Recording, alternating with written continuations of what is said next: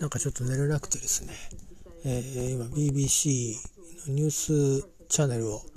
えー、UK のサイトのねもそうですけど、えー、サイトっていうか UK で放送されてるものを今、えー、中継会社経由でねあの買って見てるんですけどうん電気消してねうんまあ今オミクロンのオミクロンオミクオミクロンって言いますね。オミクロンと言わなくてオミクロンの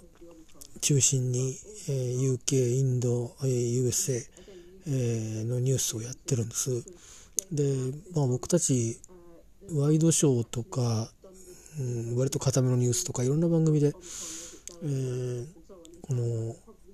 COVID-19 の、うん、ニュースや社会的な規制やあ予算や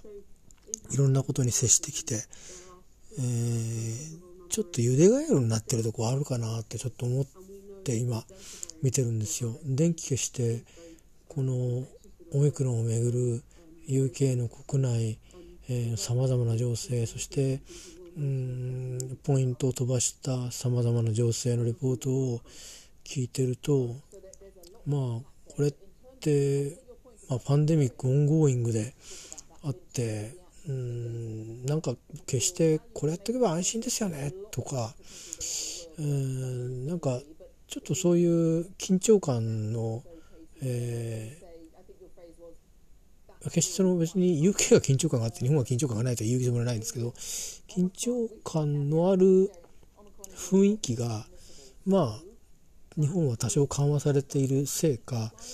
この緊張感のある報道の状況っていうのは日本には今ないなってちょっと思っててそれは一方であのもしかしたらこれロンドンに行って暮らしてたらそういう緊張感は感じないのかもしれないですよね同じように。だけどなんかこうパッと見るとどう見ても非常事態なんだよな今っていう。あのー、今平時有事って区分けで言ったら平時じゃないよなと思ってるんですね。でなるべく平時だと思いたいとか平時であるようにしないと社会が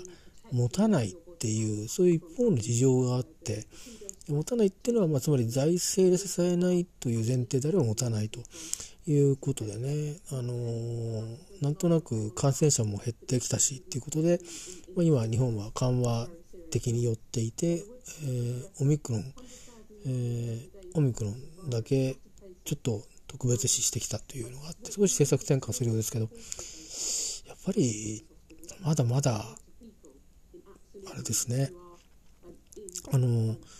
日本には遅れてこう感染が広まってくるという、感じがどうもあるので、えー、少し構えといた方がいいのかななんて思ってあのー、すっかり慣れちゃったなっていう。で慣れてると医療事態だっても気づかなくなって。それは人間がやっぱりこう順応していく一つのプロセスとして大事だと思うんですけどね。いつでも非常事態でいたら持たないと思うので神経も社会も。経済的にも持たないですし。だけど一方でやっぱり今異常事態なんだってことの認識は改めて持ってもいいのかなって思いますね。なんかもう平時の中にオミクロンがあるんだっていう理解を今僕らしようとしてる気がするんですけどオミクロンとか COVID-19 がね。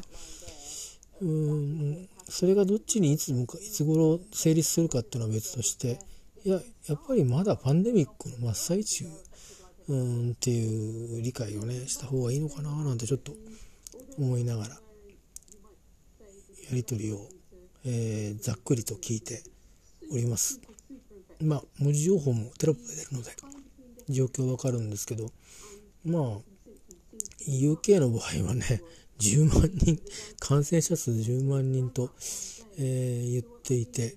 えー、まあ7日間で1万人10万人あたり1095人ということで、えー、陽性率があ2%に届いてるんですね。1週間1週直近1週間で、えー、でも100人受けたら 2, 2人は必ずえー、2%弱か1%ぐらいかな。うんでも100人に2人弱が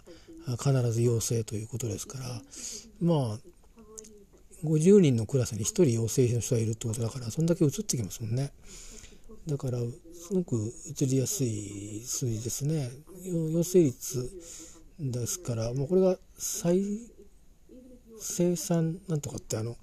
えー、何人の人に移す可能性があるかっていう数字にしてどうなるのかちょっとわからないんですけどえっ、ー、とスタティックスはちょっと見えてないんですが今日は月曜日はですね9万8515人がイギリス全土で感染したそうです。もう約10万人っていう感じですけど、えー、10万人ですね。だからざっくり言うと東京ドーム2つ分ぐらい、えー、の人たちが患者になってるよと。それが毎日毎日、うん、増えてってるよっていうような感じなんで、えー、このところの感染者数の感じを見ていくと、えー、なんだかあ文京区と、えー、何でしょう千代田区はあのー、新しい COVID 患者で埋まっていくようなイメージぐらいに、えー、今イギリスでは患者が増えてってると。えー、あ、えっ、ー、と、9万8515人はイングランドだそうですね。だから、うんと、ノーザンアイランドとかスコットランド、ウェールズは除くなんで、まあ、人口もイングランドが集中してるんで、およそまあ外境はこんなもんだろうということで、結果的に10万人超えるんでしょうね。UK 全土ではね。そういう感じです。まあ、早くね、えー、いろんなことが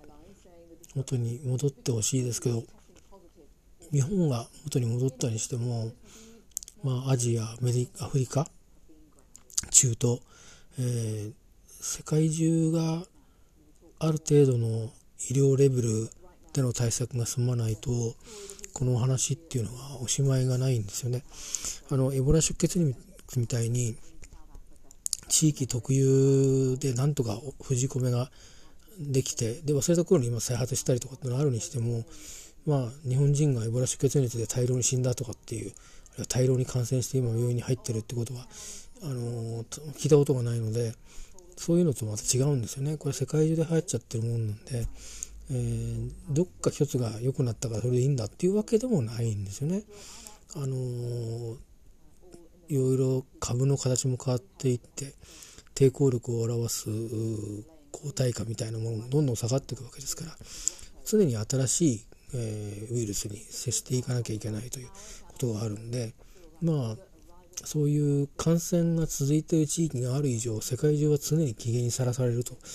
いうことになってそのエリアが点在してればしてるほど非常にコントロールできないということになるんですね。どっか一地域だったらまあまあある程度インフルエンザのようにコントロールも可能なのかもしれないですけど、まあ、被害を最小限に食い止めるという意味ではそこが難しいですね。あの早くやっぱりうんワクチンと、えー、それから飲み薬と、えー、そういったもののですね、えー、予防と治療とそういうものが行き渡らないとなかなか収まらないですよね。うんでこれ根っこを断とうとしてもまあウイルスなんでどっからどう起きてるっていうのがえー、分からないものだから、うん、結果的にウイルスが起きてきても生き延びれない環境を見つけていくことしかできないんですけどまあ例えば風邪とかインフルエンザみたいにこうしておくと少し軽くなりますよっていうようなレベルではまだ収まらない、えー、まあ、ウイルスなので、えー、なかなか難しいですね。うん、だからまあ、僕たちはそういう状況に向けていくまでにあのー、なんかもうすっかり終わりそうな気分になっている部分もあると思うんですけどそう簡単には終わらないぞということを、えー、ちょっと頭の片隅に置いといた方がいろんな状況が変わった時に少し冷静にものが見れるのかなと思ったりしますし日本以外の世界の状況をまあ異常なんだと思うんではなくて今あれが普通なんだっていうふうに思って日本の今の状況が嵐の前の静けさか何かの理由によって得意な状況なんだというふうに考えないと、まあ、アジア近隣でこれから感染者数が伸びてた時に、えーと、ちょっと楽観視しすぎるかもしれないですね。まあそんなことを思ってニュースを見ておりました。という話をしました。以上です。おやすみなさい。